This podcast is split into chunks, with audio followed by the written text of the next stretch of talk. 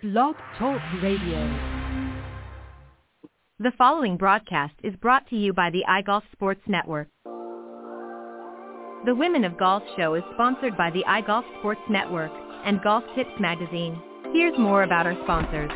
iGolf Sports is a live stream broadcast and media production company providing quality programming designed to attract the golfing enthusiast. And Golf Tips, the game's most in-depth instruction magazine, including reviews on the latest equipment, tips from top teaching professionals, all designed to help you improve from tee to green.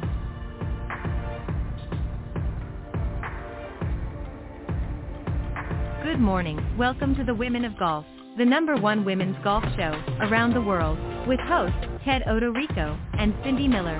Join them as they interview some of the best players from the Symetra, LPGA, and Legends Tour, and so many others, helping to elevate women's golf. So without further ado, here are your hosts, Ted and Cindy. All right, good morning, everybody, once again, and welcome to the Women of Golf Show. I'm Ted Odorico, and right alongside this week, I promised you she'd be coming back, uh, is none other than Legends Tour player and LPGA professional Cindy Miller and my partner in crime. Good morning, Cindy, and welcome. Good morning, Ted. I'm back. You're back. they they they said you left me. They left me left me on the tracks, but uh, you're well, back. I so I I uh, important things to do. I went to uh, PGA National where the LPGA Northeast Mhm. played against the Southeast, and we were down ten to six after the first day, and of course we came back and held on to our trophy and kicked their butts, which was good. And then wow. That morning I was on a plane. And then last week I was in Delray Beach at Seagate Country Club teaching the KPMG PGA LPGA golf clinics for women. And I was on a plane coming home. So forgive me for missing you, but um had two important things to do. I'm back though. And we've got Yeah, you were spinning today. as usual. Yeah, exactly. We got a great show, and as usual, you were spinning a lot of plates, uh, so you're forgiven. Yeah, we got a great show. We're um, going to feature another tour player, uh, Rachel Rohanna. We're going to bring her out here in just a second. Uh, she's our latest uh, graduate from the Symetra Tour, and she's heading out uh, next year on uh, the LPGA Tour to battle it out with some of the best in the in women's golf. Uh, but let me just tell you a little bit about her, and then we'll bring her on, and then I'll let you guys continue. You were asking her a question off air. Uh, she played. Uh, has been playing golf since about the age of seven and uh, her uh, Symetra Tour victories. She had two wins: uh, the 2017 Symetra Tour Championship and the 2015 Guardian Retirement Championship at Sara Bay. Uh, in a nutshell, her 2021 season, she had 19 events that she played in, made 17 cuts, and total earnings for the season was just a little over 75,000. Uh, she also recorded four top 10 results, including season best runner-up uh, at the uh, Danielle uh, Downey Credit Union Classic and the Twin Bridges Championship. Ultimately, she finishes in the 10th spot uh, for the race for the card money list to earn her LPGA Tour membership for 2022. So, Cindy, let's welcome our very special guest this morning, uh, Rachel Rohanna. Good morning. Hi, Ted. Good morning, Cindy. How are you guys? We're good. yeah. and So- I just I, so, I want to also kind of apologize. Oh, I was just going to say No, go I, ahead, go I ahead. do have I've had a scratchy sore throat the last couple days, so just I'm going to apologize if I start losing my voice uh towards the end of this, but I think I'll be okay. Well, as long No as you can last 30 minutes, we're good. okay. Yeah, no, that's good. Listen, we, we're all like that. Um, Cindy, go ahead. You were asking her something uh, just before we, we get into it. You were asking her something about her uh, collegiate uh, uh, time, and, and you were asking her something specifically. Uh, so go ahead.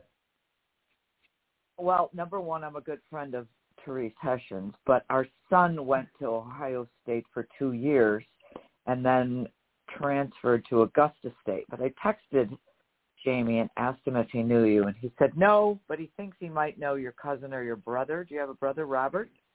Yes, I have a cousin Robert, and he would be four or five years older than me. So I'm not sure how old Jamie is, but um he might have been closer to in age with uh with Robert, who played at actually Penn State, um, and played a Got little it. bit on the Latin American tour. So yeah, a lot of people, especially the guys, know my cousin. Um, you know, really good, really talented player, and about four or five years older than me.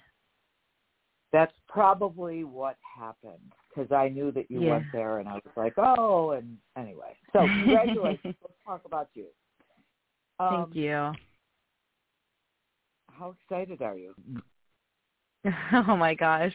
Well, um you know, it's hard to always put that into words, I feel like. Um obviously I can say I'm super excited, super excited, but um it's just it's something I've been working at for a while and especially after I lost my card 2 years ago. Um and I know this sounds kind of crazy, but I'm really excited that we have childcare next year uh, for my daughter, who's who's about three and a half. So um, that that's something that that uh, is is pretty cool too. I'll be able to experience, you know, tour life with her, and she'll be able to kind of experience the the child care part of it and grow up with a lot of the girls and I got boys in there. Um, so I'm just I'm just super excited though to get back and um, competing on the LPGA. How hard is it to keep your focus when you have a family and children and dividing up your your time and your boundaries tell us what that's like Well, definitely dividing up the time. Um, it's funny you mentioned that because just the other day, Catherine Perry, uh, who plays Catherine Hamski, who plays on the on the LPGA as well, who has a little boy who's about 14 months, messaged me the other day and said, "Hey, like, you know, how how do you juggle and balance the time for practicing, working out, being a mom, all this stuff, and um, especially because um well my husband you know he runs a runs um a butcher shop and we raise cattle as well. So it is difficult whenever you know both both parents are are doing their their own thing and then obviously we're raising a kid as well. And i think balancing ti the time of working out and practicing and playing and being a mom is the hardest part of it. Um and it really is just like you know sometimes she has to run with me to the golf course to practice. Sometimes you know i'm lucky i have a a pretty big um field right in front of our house. So i'll hit balls out into it. She'll come with me and look for the balls.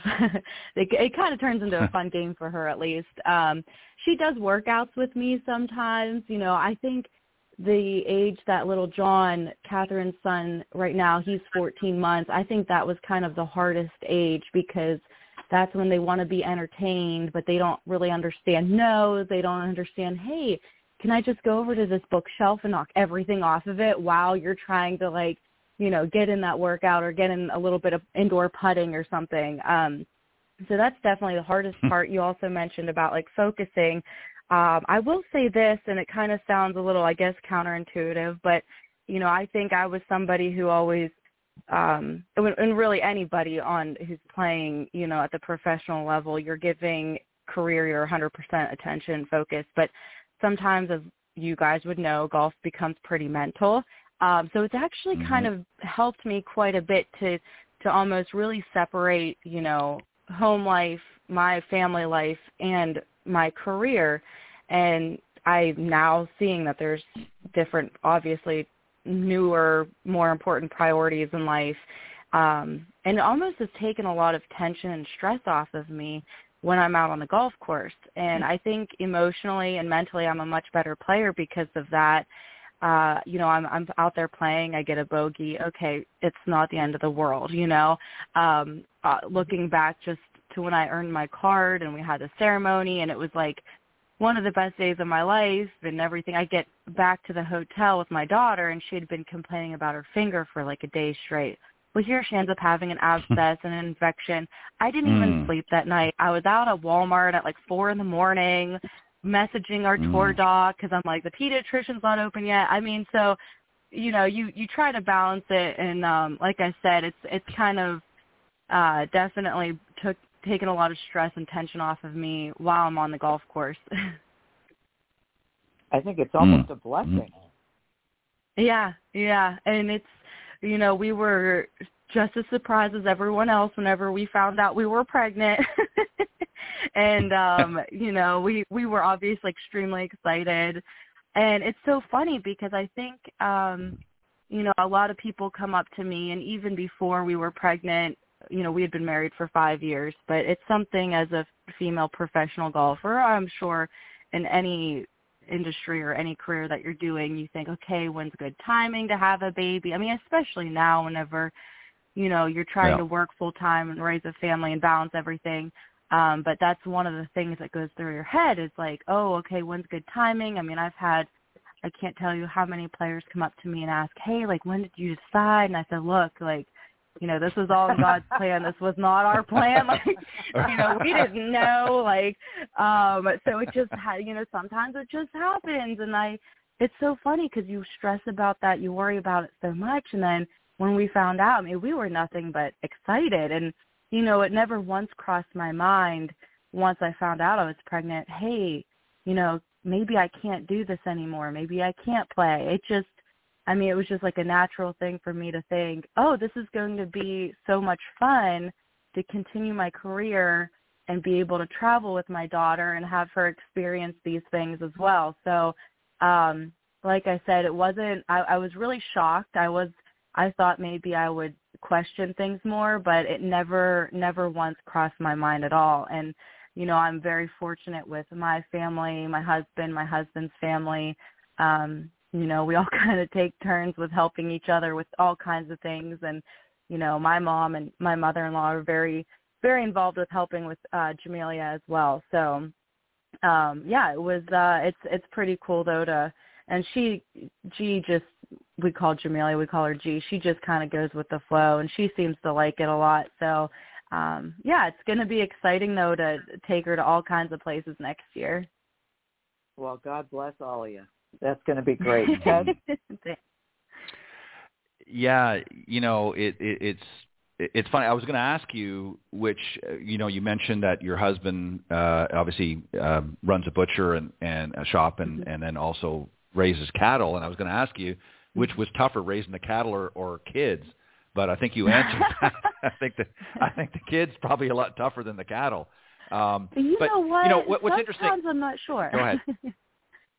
Well, I I, just I know. said sometimes I, I'm not sure. yeah, I mean, I, I'm sure there's there's a balancing act, but you know, to really put things in perspective, though, and and and I I mean this respectfully to your husband, you know, his part is much shorter in the beginning. Um, you've got to carry that that little one inside of you for for nine months, and you've got to go and battle it out on tour, which is very difficult in itself. I mean, there's obviously some excitement. Hey, I'm pregnant, and you know, looking forward to it. But then as time progresses on, you know, you're out there over putts and suddenly you don't feel good because maybe you're having a little morning sickness or whatever. Um, you know, that's that's tough for you because his part's done until the child comes. Then of course he helps raise it. That, but no, but you know what I mean. Like, it, so th- that's a challenging. That's a long time. And and you mentioned off air that you had your child around uh, in 2017, right when when you won the tour championship. How far along were you in that event? Um, were you just about due at that time, or did you have it just before the event, or or how did that uh, oh sort of no. pan out?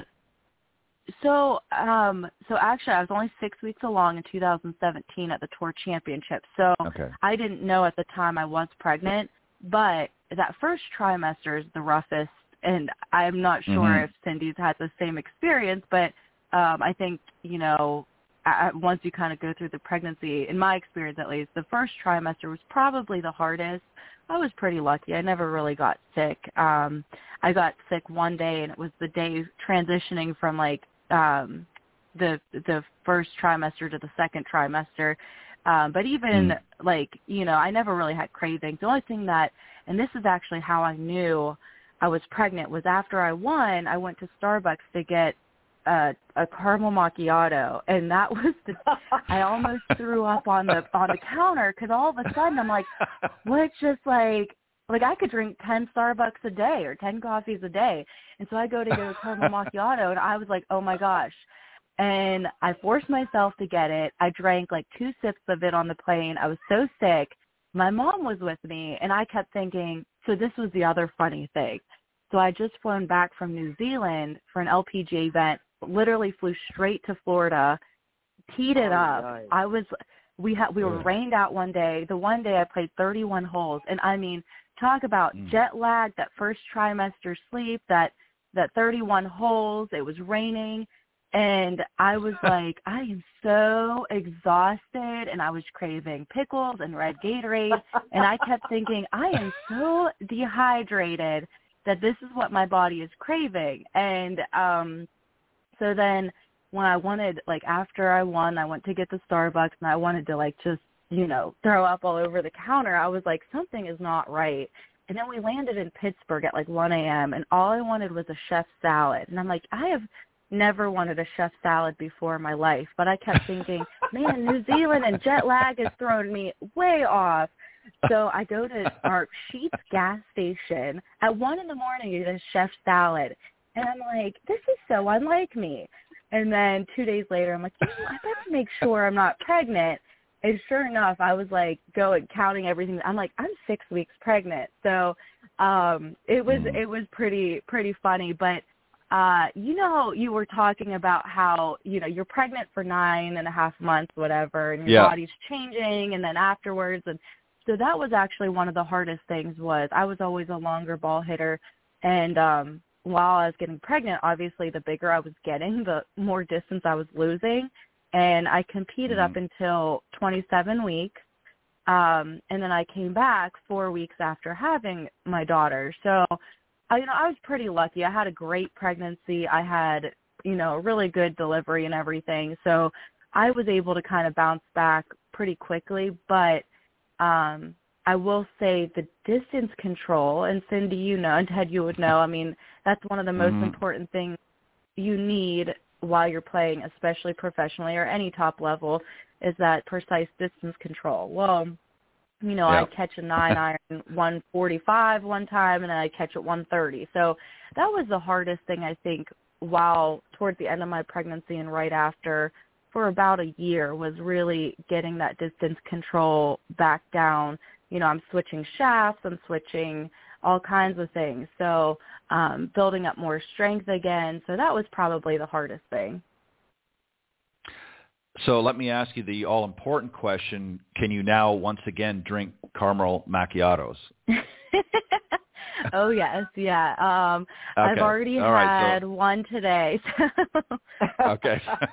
All right. So you're nor- so you're normal again. Okay. So that's good. Um, Yes. No, you know it's interesting because, and the reason why I wanted to, you know, I'm glad you you talked about this is because, you know, we've had, a, as I mentioned to you, uh, Rachel, off air before we we came on, that you know we've we've interviewed a, a number of uh, young girls from the Symetra Tour, but we really, I think maybe uh, I don't, I can't even think of one off the top of my head that was in a similar situation to you that you know had already had a, started a family and that sort of thing. So I- I don't think people out there really appreciate, you know, it's not like you're a weekend golfer and you're just, you know, playing once in a while and, you know, it's a little bit different. You, this is your career and you've got Yeah. to juggle and balance everything.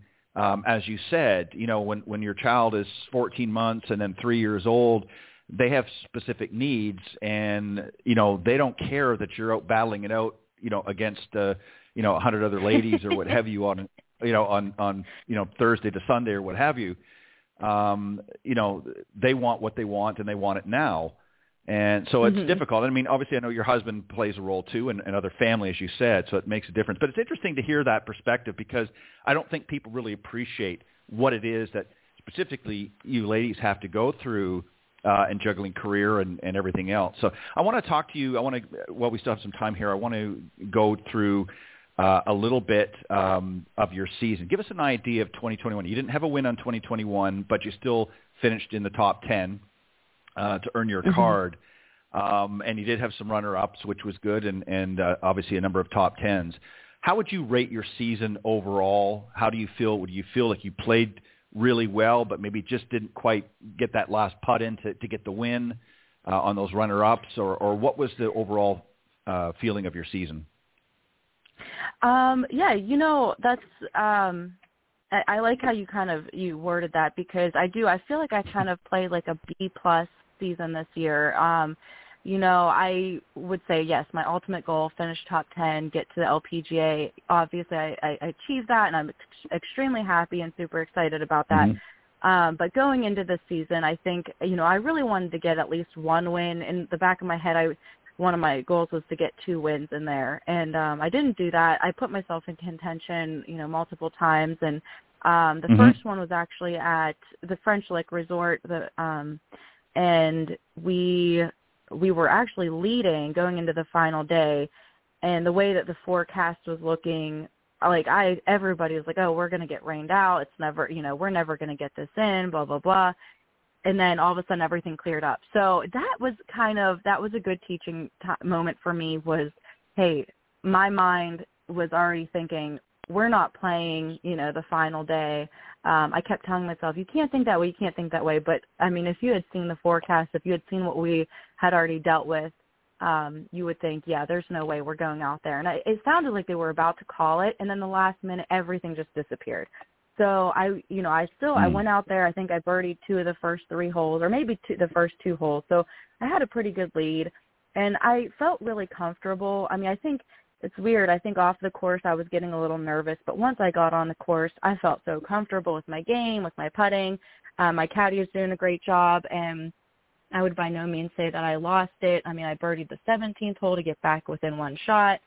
Um, and then the 18th hole, I hit a good tee shot, good second shot, and I don't know if you've ever been out on that Donald Ross course, but I mean, you can hit a great second shot and end up 120 feet from the hole.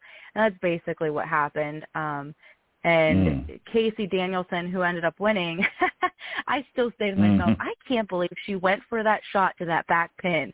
You know, so whether it was on purpose or by accident, I mean, what it was an amazing shot. She hit it to about 10 feet. So you know, I have 120 feet, or it might have been about 80 feet. She had about a 10 footer.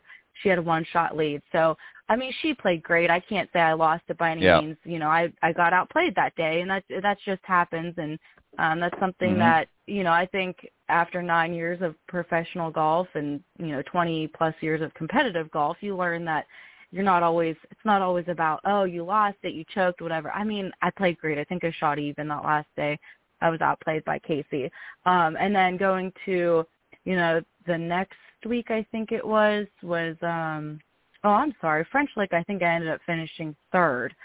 Um, I think Beth Wu jumped in there, but then the other two events, uh, the Danielle Downey Classic, I think I was in second and we got rained out for the last two rounds. So I really never had an opportunity to come back on that one. And then the Twin Bridges right. in Albany, um, that one, you know, I was playing against basically Lilia Vu and I were going back and forth and um you know, it came down to the final hole and she actually hit a very poor shot to the, towards the green and missed the green and I thought I hit a great shot right at the pin and gust of wind came up and knocked it down and um you know, she had a much more difficult up and down than I did and she put it to about 4 feet and I left mine about 10 feet short um and she made hers and I missed mine. So you know, again, like I was, it was coming down to the to the last hole, but uh, you know, I felt I felt like I was probably striking the ball better than she was. She just made more putts than I did, and um, mm. you know, I think that it, it's funny though because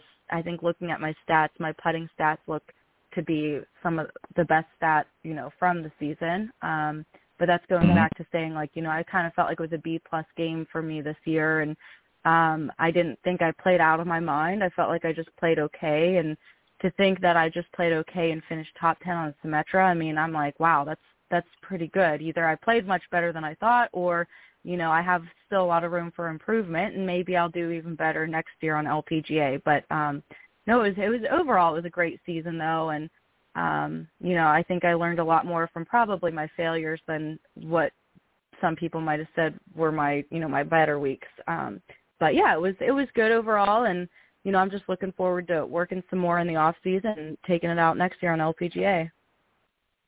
Yeah, and though that's well said. You know, you're exactly right. You, your your teachable moments are from your losses, not your wins. Um, you know, obviously everything's gelling and and um, things are, are are on the right track, if you will, when the win happens. But when you don't win, that's when you really sort of dig deep and say, okay, what happened here? What you know, and not that you want to right. overassess it, but you want to you want to sort of find out what the areas that let you down um, in that particular tournament. Um, Cindy, mm-hmm. go ahead.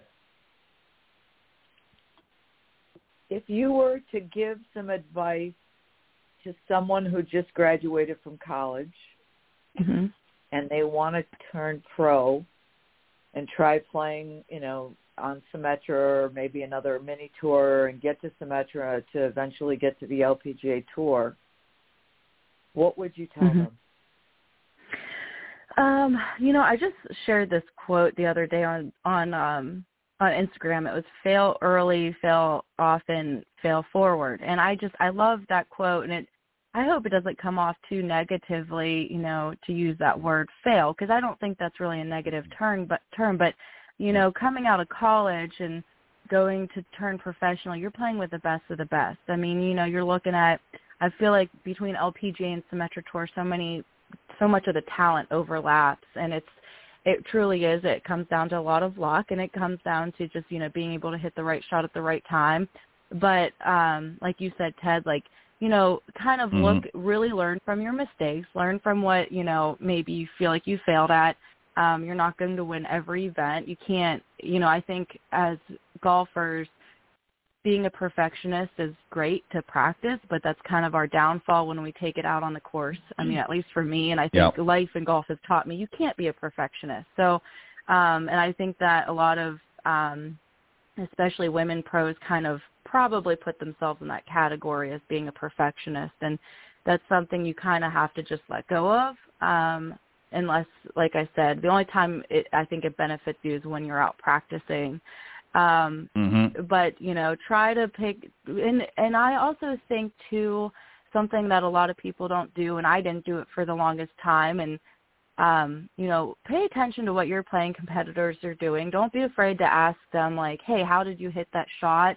Um, not everything's going to work perfectly for you, but I think that you can learn a lot, especially from players who who kind of have an opposite game of you, somebody who might be able to complement your game um, kind of pay attention to what they're doing. And you know if you have to let it kind of go through one ear and out the other you got to you know learn to filter that. But um you know i've asked players before hey how did you hit that chip shot? Or how did you hit that wedge shot or that bunker shot? That's something that i feel like i can always work on to get better at with my game. Um and you know you might have to step out of your comfort zone. I mean that's something i had to do. I had to kind of switch around um instructors and equipment and it's hard to do but you know it's something that mm-hmm. sometimes you might have to do and uh just try and you know focus on the good of it and um you know and, and take that on. But if if professional golf is something that you aspire to do just stick with it. You're going to have hard years. It's you know looking back at my first year on tour it was like i think i made five thousand dollars and i was like oh my gosh, like, you know, I, I it still never crossed my mind I can't do it, but it was like, wow, okay, you have a lot to work on. And um yeah. I looked at, you know, each thing and that's just I think that's that's going to be a key to making you a better player. That's great. Thank you. Ted? Um, yeah, I couldn't agree more. And, and you know, I think it's, you know, the self-evaluation, I think, is is what's really important because a, a lot of times players get out there, and you're right in, in your analogy that I think it's good to be, you know, somewhat of a perfectionist in your practice um, regimen. Mm-hmm. But when you get on course, you have to trust what you've what you've just been working mm-hmm. on is going to carry out on the golf course and not sit there and you know the first time you you get into trouble you start thinking okay well I got to do this or no maybe I wasn't doing that right and then you start to overanalyze yourself and then next thing you know you you get paralyzed out in the golf course because you're now exactly. overthinking the process so you know if you're you know hitting a little extra fade that day and it's not really what you wanted just go out and work with it the best you can and hopefully it's going to serve you well. But if you start tinkering around, and I know at the professional level you don't see that as often um, as you do at the amateur level, but there are pros that do that. And you mentioned something too, and I just want to sort of end with this. And you talked about the mental side of things a little bit. And as you look back, um, you know, at, at various moments in your career, if you had the opportunity to step out outside of yourself, in other words, if you're inner being was able to step outside and look at you and say, okay, here's what I've noticed, what would you say or what would you advise yourself? Hmm. You know, I actually think it, it would going back to maybe my college career. Um, I would love to be able to step outside and say, "Hey, look, you know," I, and I had a I had a neck injury that I kind of dealt with for the majority of it.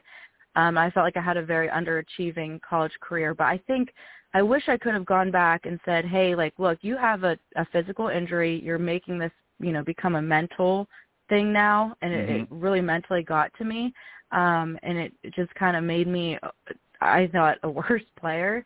Um, so I wish I could go back in time and try to tell myself to enjoy that time more, those four years to to just, you know, really focus on taking care of the injury and not letting it creep into the mental part of the game.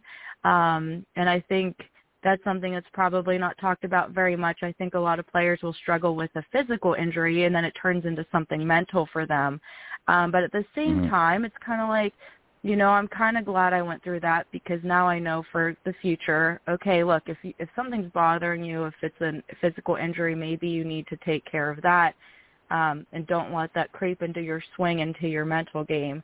Um, and I think that you know, that was probably some of the darkest time for me mentally uh, with my with my golf game was college, which is unfortunate because you know it's such a fun time, and I really did enjoy my time at Ohio State. But um, golf wise, it was it was very difficult mentally. So I think that would probably have been um, the time that I would go back to and and tell myself, hey, you know, snap out of it. Let's take care of this injury.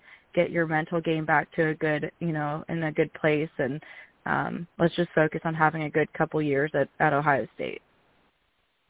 Yeah, I think that's uh, some great advice that you gave uh, to yourself. Uh, I think you're exactly right. You know, injuries are going to happen anytime you're you're involved in uh, a sport to the level that you are. Mm-hmm. Um, I mean, I think almost every player we've had on here has had something, whether it's a foot, an ankle, a wrist, or something. Mm-hmm. Uh, in your case, it was it was your neck. Um, but that's something you're going to have to deal with if you're going to play at a competitive level. It's just going to happen. It's you know our bodies can do so much, uh, but you know sometimes we overdo things or mishaps happen, and and uh, you have to deal with that. But you're right. I think it's the mental side that can really uh, mm-hmm. make or break a career because uh, injuries are, are part of the you know part of the package, if you will. Um, but it's mm-hmm. how you handle it, how you cope with it that's that's going to decide moving forward. Well, Rachel, we want to thank you for, for joining us this morning, and congratulations again all the way around with thank your family you. and, and, obviously with your career. And we want to wish you all the best out in 22, uh, 2022, mm-hmm. excuse me, on the LPGA Tour. And I hope you come back uh, and, and share some of that uh, time with us as well. Come back on the show and, and share some of your experience next year. Oh, for sure. Thanks so much for having me. I really enjoyed this. Have a great All right. season. Take care of that baby. Okay. Well, yep. see you Cindy. See you Ted. All right. Bye-bye. Bye-bye. All right, that was uh, Rachel Rohanna, uh, our latest Symetra graduate. And I didn't mention this in the beginning, but we're going to be entering here in just a moment uh, in uh, the no BS zone. We're going to talk about five ways to improve your short game. But first, we're going to take a quick message break, and then we'll be right back. The following ad is sponsored by Golf Tips Magazine. Are you tired of being short off the tee? And what about those three putts? Forget about it. It's time you got serious about your game. Golf Tips, the most in-depth magazine in the industry. For over 30 years, Golf Tips has delivered expert content such as the latest golf instruction from America's top pros, simple to follow practice and game improvement drills, fitness and mental game tips, equipment, training aids, accessory, and apparel reviews, golf destinations and travel tips for every budget, and so much more. Don't miss a single issue. Go to golftipsmag.com and subscribe today. All right, welcome back. And just before we, uh, Cindy, before we enter into the no BS zone, I just wanted to make a, a couple of quick announcements. Um, we're going to be off the next couple of weeks. Next week, obviously, being Thanksgiving, and then uh, the following week, uh, got some things going on, so we're not going to do a show then. Um, so we'll have just a, probably a couple more shows before we close off for the season. Our last show is going to be uh, December 14th. Uh, that's going to be the last show of this season for the Women of Golf. And then we'll be firing up again after an extended break so we can get ready for next season. February 8th will be our first show uh, coming in next season. So 14th of December will be our last show this year, and February 8th of 2022 will be our first show coming into the new season. So uh, I'm looking forward to a little bit of a break. Cindy. Um, I know you uh, uh, like to have some off time as well and spend time with your family and things like that. But um, uh, I'm looking forward to it. It's always nice to, to get a little bit of a break, and throat gets a little scratchy as the season goes on, and and um, I'm looking for. I'm excited for it. And I know you don't believe this, but we are going to be in season nine next year. Season nine. Still don't believe it. I don't believe it. I'm telling you. I'm telling you, add them up, add them up. Uh, the other program I do, Golf Talk Live, I'm going to be in season 10. Um, so it's hard to believe that I can talk that long, but you know better, right, Cindy? You know I can. So uh, I think I'll I think I'll make it another season for both shows. All right, we're going to uh, slip into, the, as I say, the no BS zone. We're going to talk about five ways to improve your uh, golf short game. This is an area, Cindy, that I think a lot of um, people really need to focus on. And there's some things, particularly, you know, when it comes to chip and, and, and chipping and pitching, particularly. And one of the first ones that I think, Cindy, when it comes to especially chip shots, um, you know, we often hear about well, how do we, you know, what do we do with the hands and how how do we do everything here? You know, with a full shot, uh, what a lot of golfers make a mistake is with their with their short shots, like a chip shot, is they they have too tight of a grip. They tend to put that death grip on there, and unlike your full shots, where uh, again you don't want to have a death grip, but you need to hold on because you're swinging a much greater distance and a much faster speed. Chip shots are a little more finesse. So where would you rate, or what do you think here, Cindy, on a scale if you were to go from one to ten? Uh, 10 being the, the lightest, um, where do you think your grip pressure should sort of fall around? What do you think for, for chip shots I'm talking about? Probably a five. Yep. Yep, four between four and five, because um, that takes a lot of the tension out. And and for you, Cindy, was there was there any, you know, was there anything that you yourself maybe personally struggled with when it came to chip shots? I mean, it's it's obviously much easier than a full swing, but what were some of the things do you recall earlier on? Obviously, I'm talking about in your career um, that you had to make some adjustments and say, okay, you know what, I want to become a better chipper. Grip obviously was one that you recognized, but what were some other things that you can think of? Relax your arms. You, my tendency is to stiffen up my arms and then I gun it. Mm-hmm.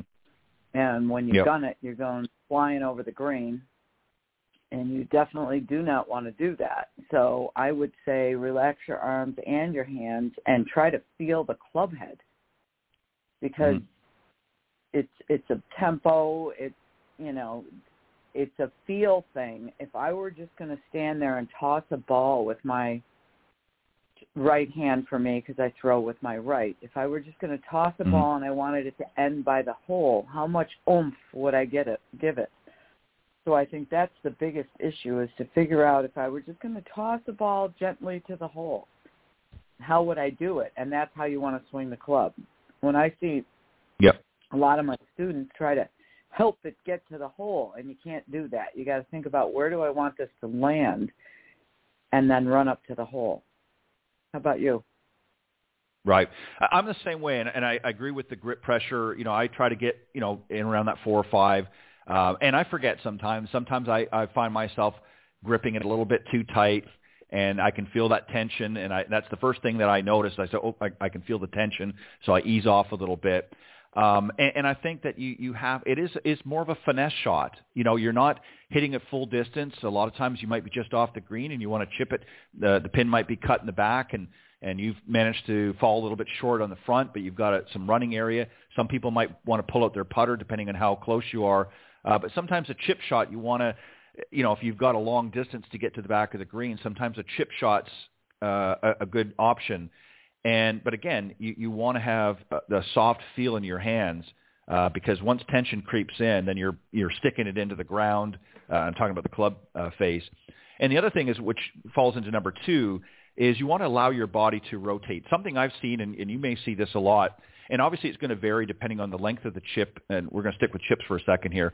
Uh, but we'll see that where they kind of have, there's no lower body movement. Now, you're obviously not going to move it like you would uh, in a full shot, but there is some body movement.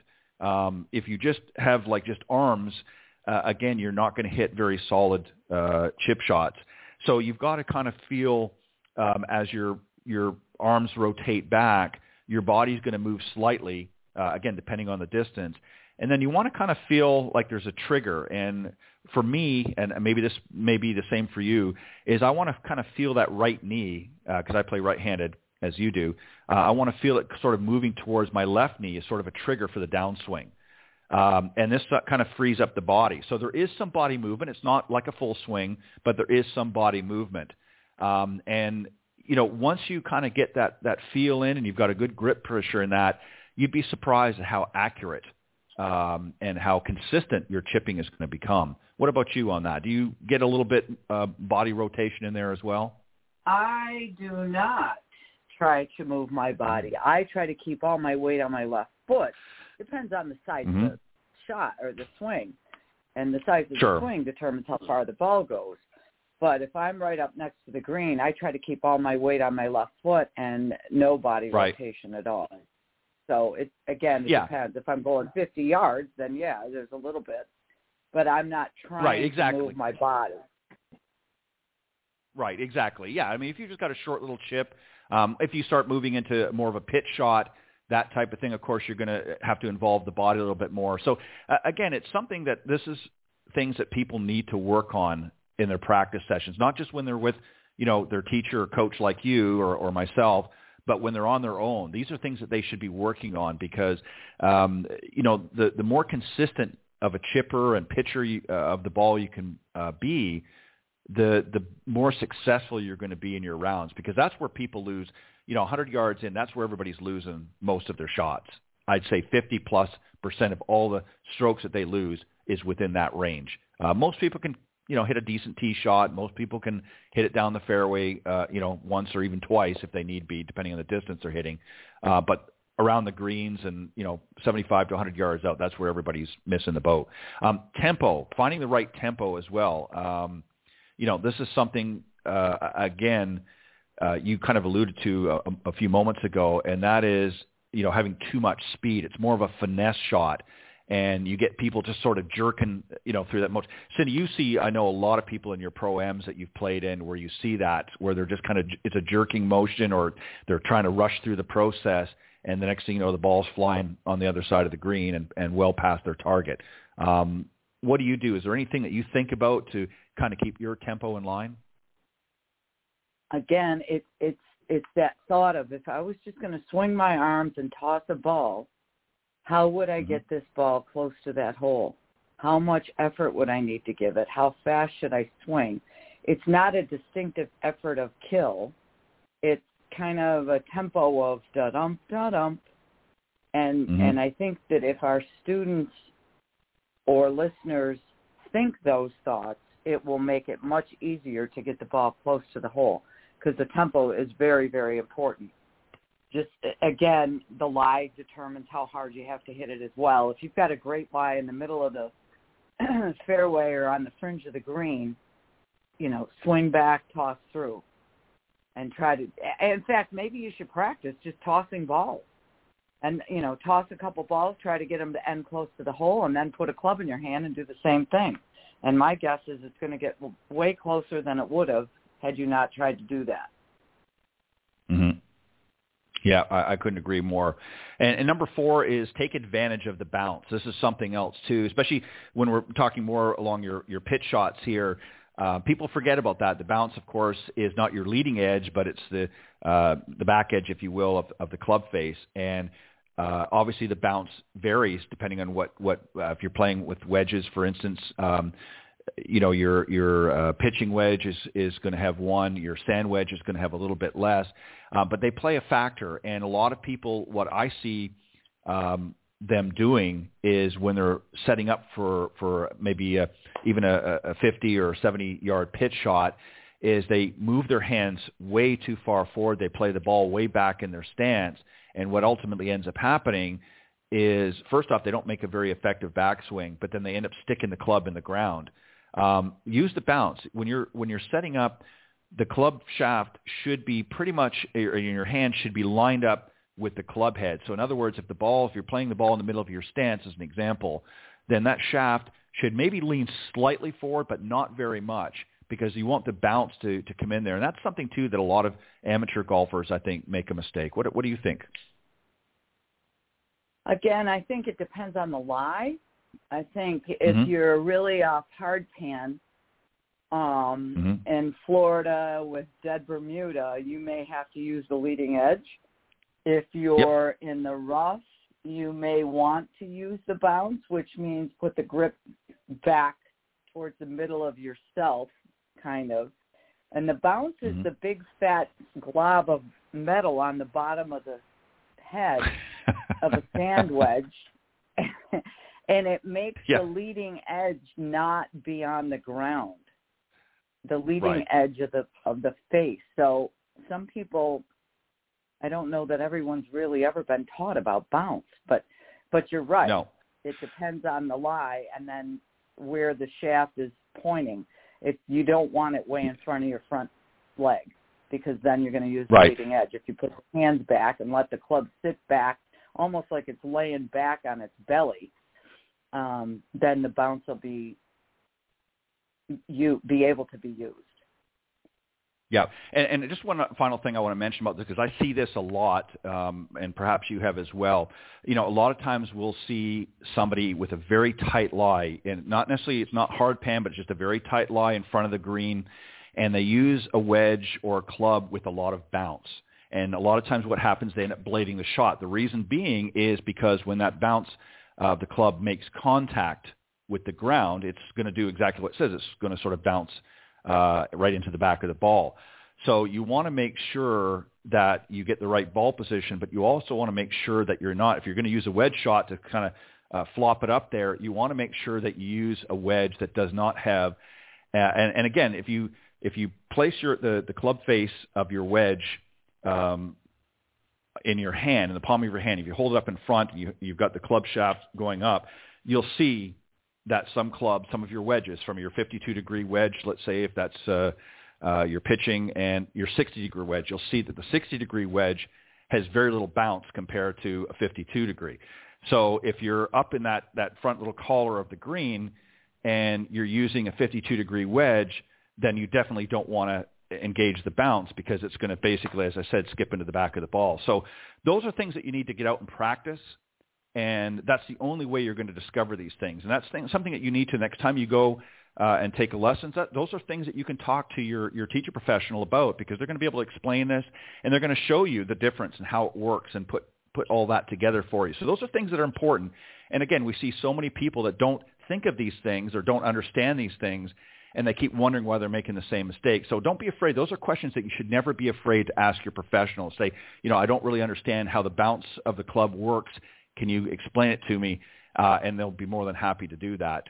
Um, the other thing, that number five, is focusing on your left arm. So when it comes to chipping and pitching tips, this one could be, uh, I think, one of the most important.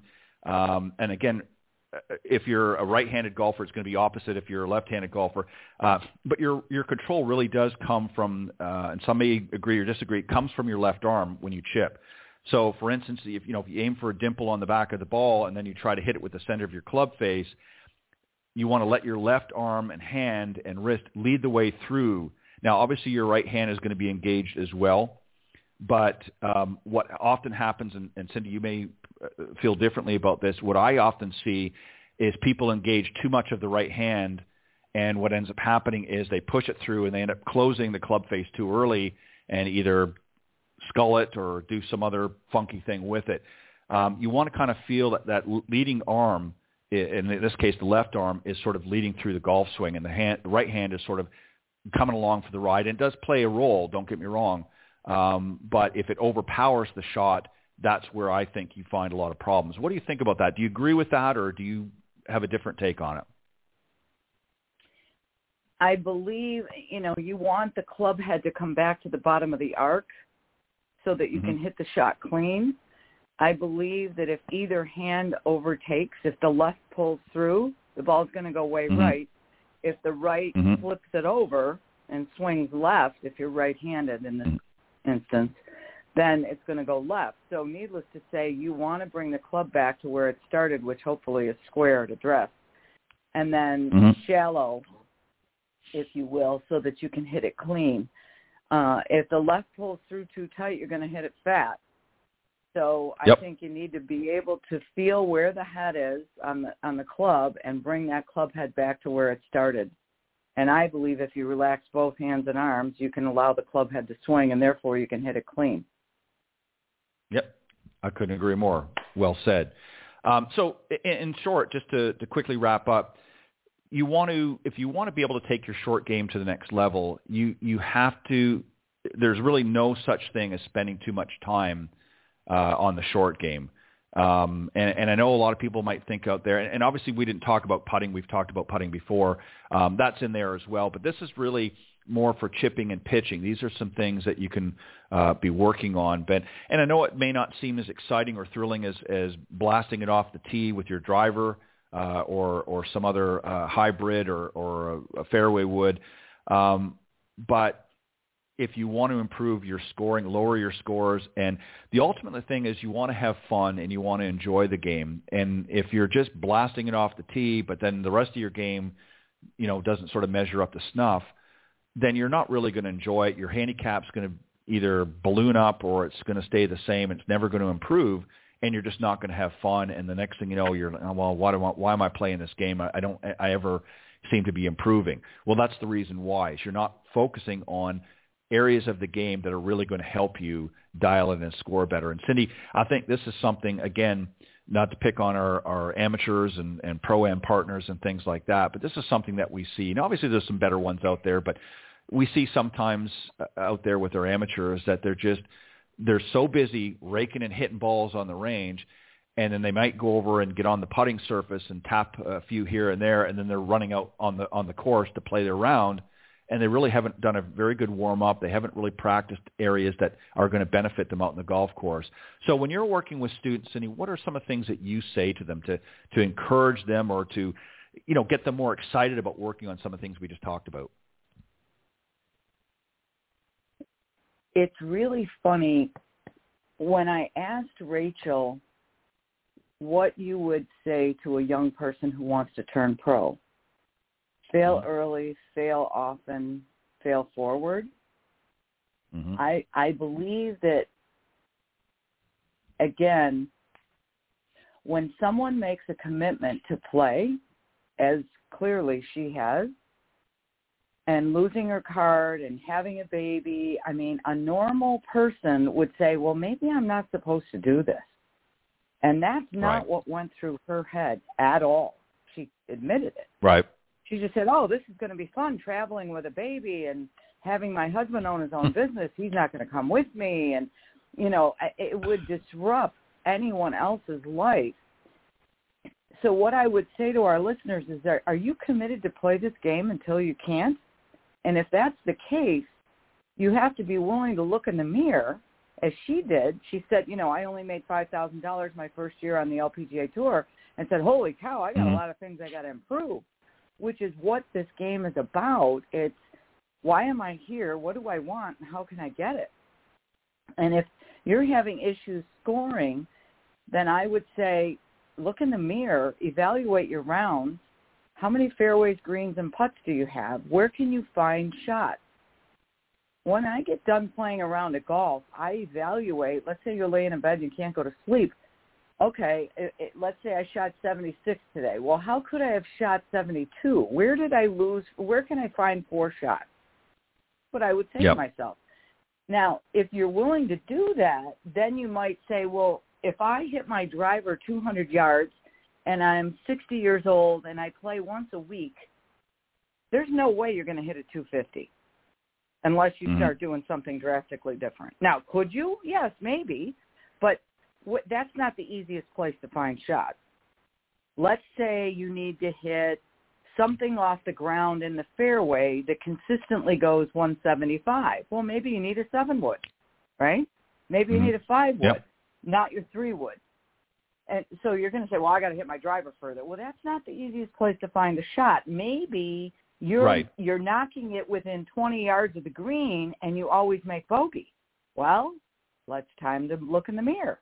Maybe you need to get that 20 yard chip shot within 15 feet so you two putt or one putt. Maybe you can learn to get it up and down. Well, if you got five shots up and down and you bogeyed the rest of the holes, you just shot 85. Well, that's pretty good. Mm-hmm. So that's very good. I believe that our our our listeners and our students need to evaluate their rounds in a better way, if you will. Mhm. And if they do that, then I think that they can improve their score without making drastic changes in their swings or their body or trying Yeah. to hurt themselves trying to hit it 20 yards farther. Yeah, and I think that that- that's exactly right and very well put. Uh, and I think that's why it's important for people to work instead of working from the tee to green, working from the green backwards because once you work back and and and get an idea of okay, where do I want to be? How where do I want to be sitting in in my approach to the green and where do I want to, you know, what's my ideal yardage? So you need to understand that.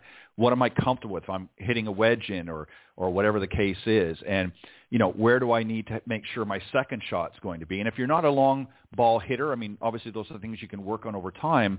Um, but you might have to break it up, and instead of trying to get there in two every time, you might have to get there in three. So you're right. I mean, uh, uh, that's not to say that you don't want to work on driving the ball better, but but people work at the from the wrong end. They're trying, well, okay, I'm hitting it, you know, 205, and if I can just hit another 20 yards, so they're buying equipment thinking they're going to do that, or they're working a little harder, and maybe it might be somewhere else in the process that's going to make up those yardages, as you said, and it may not always be off the tee. And a lot of times it's not off the tee, and I think that people just they get so caught up in all the the you know the thought process of I've got to hit it farther, I've got to hit it farther, and it may not be that at all. It may be just a different club selection. It may be just a different strategy. There's a lot of things that factors, and those are things that you have to work on. And if you don't pay attention to those things, as you just pointed out, then you get to a situation where the frustration level just keeps getting up because you're never you're never seeing the results that you want. So that's where I think uh, doing a good assessment early in the year um, and and being assessed throughout the year to see what progress you're making. Don't just do it at the beginning of the year, but get an idea so your your coach or your teacher professional can get an idea of where things are currently at, and then throughout the season, um, you know, depending on how often you're going, you may want to be assessed again and say, okay, how you know we've been working together now for two months. Where are things at? What improvement? What areas are we improving at? Where do we still need to work on? And I think once you do that and have sort of a game plan um, moving forward, you're going to start seeing better results. But if you're just going out to the range and you're just trying to see if I can belt my driver an extra 10 or 15 yards, if that's all you're going to do, you're never going to improve, at least from my uh, thought process. Uh, and I think you probably agree. But um, I think that was good. I do. think you, uh, yeah, I, I think we, we gave them some good advice, some good things to work on. And again, we appreciate uh, a very special guest. Just a, again, a quick uh, note: uh, we're going to be off the next two weeks. Uh, Thanksgiving being next week, and the other uh, week would be the 30th of November. So there's no more shows November. We'll be back on December 7th uh, and 14th. December 7th, we're going to be joined by Mike Nichols, the Chief Business Officer from the Symetra LPGA Tour. He's going to be coming on and giving us a wrap-up of the Symetra Tour season, just letting us know uh, what happened this year, uh, some ups and downs, and what's uh, he's got cooking moving forward. So he's going to be joining us on the 7th, and then the 14th will be our last show of this year, as I mentioned earlier, and then we'll be back at it uh, after an extended break, uh, February 8th, to come back out to kick next year's season off. So Cindy, uh, I think that's it. I think we can wrap up another successful show, and uh, we'll be back in a couple of weeks. Sounds good. Have a great week. All right. Ha- Or two happy weeks. Thanksgiving to the Miller family. You too. All right. Thanks, everybody.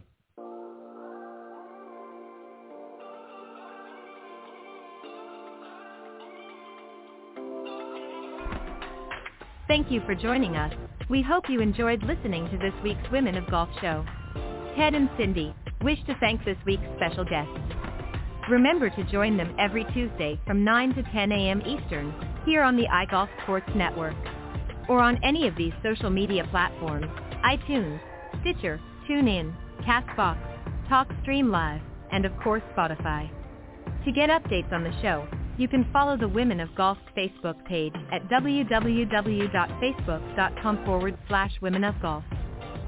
This has been a production of the iGolf Sports Network.